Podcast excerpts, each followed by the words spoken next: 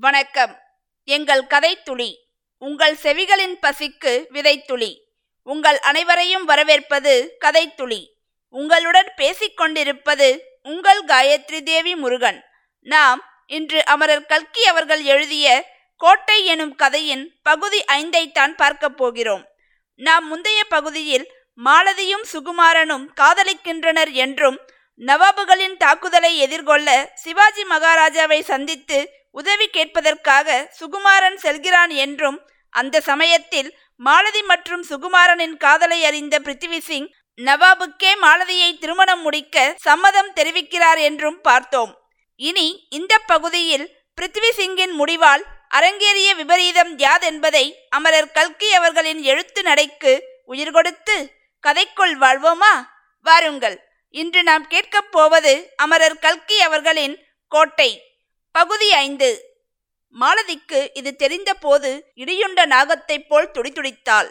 ஏழு ஜென்மத்திலும் தன்னை மறப்பதில்லை என்று வாக்களித்து விட்டு போன சுகுமாரனுக்கு துரோகம் செய்து இன்னொருவனை மணப்பதென்பது அவளால் நினைக்கவே முடியாத காரியமாயிருந்தது.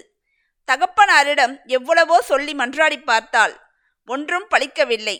கடைசியாக ஒரு நாள் இரவு அரண்மனையிலிருந்து யாரும் அறியாமல் எழுந்து சென்று இந்த கோட்டையின் அதிதேவதையான காளி கோயிலுக்கு சென்றாள்.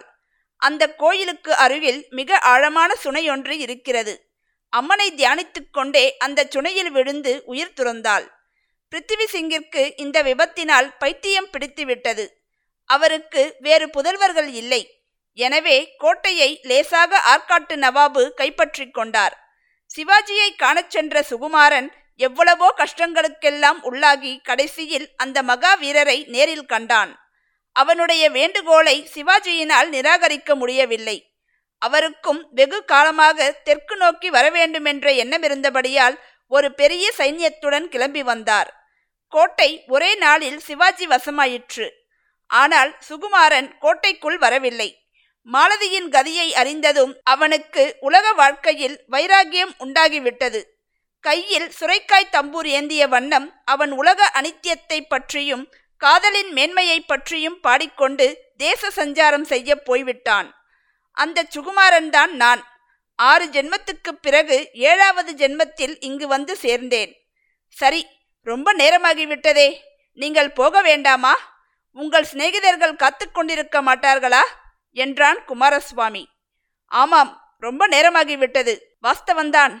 மணி ஏழரை எட்டு கூட இருக்கும். சாலை பக்கம் காது கொடுத்து கேட்டேன். மோட்டார் ஹாரன் சப்தம் கேட்கவில்லை. குமாரசுவாமி முன்பை விட அதிக பரபரப்பு அடைந்திருப்பதையும் நான் அவ்விடம் விட்டு போக வேண்டுமென அவன் விரும்புகிறான் என்பதையும் கண்டேன். அவன் கூறியதெல்லாம் உண்மையாயிருக்க முடியுமா? இன்று பௌர்ணமியாயிற்றே. ஒருவேளை அந்த ஆவி உருவ மோகினி இன்றைக்கு இங்கு வருவாளோ? என் கண்ணுக்கு கூட புலப்படுவாளோ? ஒரு பக்கம் எனக்கு பயமாயிருந்தது. இன்னொரு புறத்தில் உண்மையை அறியாமல் அவ்விடம் விட்டு போகவும் மனம் வரவில்லை. முக்கியமான விஷயம் நீர் சொல்லவில்லையே. சுனையில் விழுந்த மாலதி என்ன ஆனால் நீர் ஏழாவது ஜென்மம் எடுத்து வரும் வரையில் அவள் என்ன செய்து கொண்டிருந்தாள்? என்று கேட்டேன். ஓஹோ அதை நான் சொல்லவில்லையே.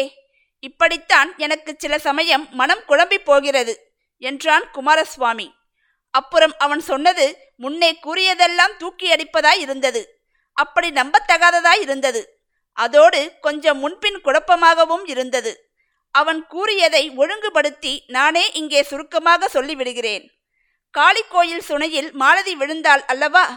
விழும்போதே அவளுக்கு ஞாபகம் தவறிவிட்டது. மறுபடி உணர்வு வந்தபோது தன்னை காளித்தாய் தன் கரங்களில் ஏந்திக் கொண்டிருப்பதை கண்டாள். குழந்தாய் என்ன காரியம் செய்தாய்? நரபலி வாங்கிக் கொண்டேன் என்று என்னை அல்லவா ஜனங்கள் நிந்திப்பார்கள்? இப்படி செய்யலாமா? என்று காளிமாதா கூறியது அவள் காதில் விழுந்தது. மாலதி தான் இப்போது சூட்சும சரீரத்தில் இருப்பதையும் உணரவில்லை. முன்போலவே ஸ்தூல தேகம் கொண்டிருப்பதாகவும் காளித்தாய் தனக்கு மரணம் நேராமல் காப்பாற்றியதாகவும் எண்ணினாள். உடனே காளிமாதாவின் கால்களை கெட்டியாக பிடித்து கொண்டாள்.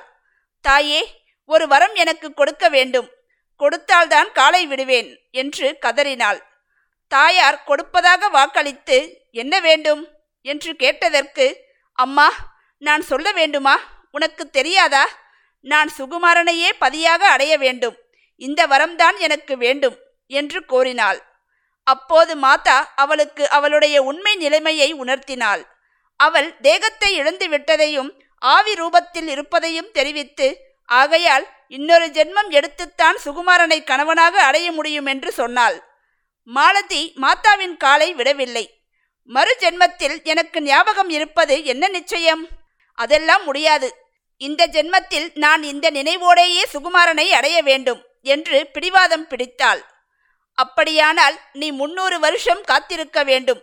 அத்தனை நாளும் இந்த மலைப்பிரதேசத்தில் ஆவி ரூபத்தில் அலைய வேண்டும். ஒவ்வொரு வினாடியும் உனக்கு ஒரு யுகமாக இருக்கும். இதற்கு சம்மதமா? என்று காளியம்மன் கேட்டாள். மாலதி எவ்வளவு யுகமானாலும் காத்திருப்பேன் என்றாள். சரி அப்படியானால் நீ கேட்கும் வரம் கொடுக்கிறேன். இந்த ஞாபகத்துடனேயே நீ சுகுமாரனை அவனுடைய ஏழாவது ஜென்மத்தில் அடைவாய். ஒவ்வொரு ஜென்மத்திலும் அவன் இங்கு ஒரு முறை வருவான். நீ அவனை காண்பாய்.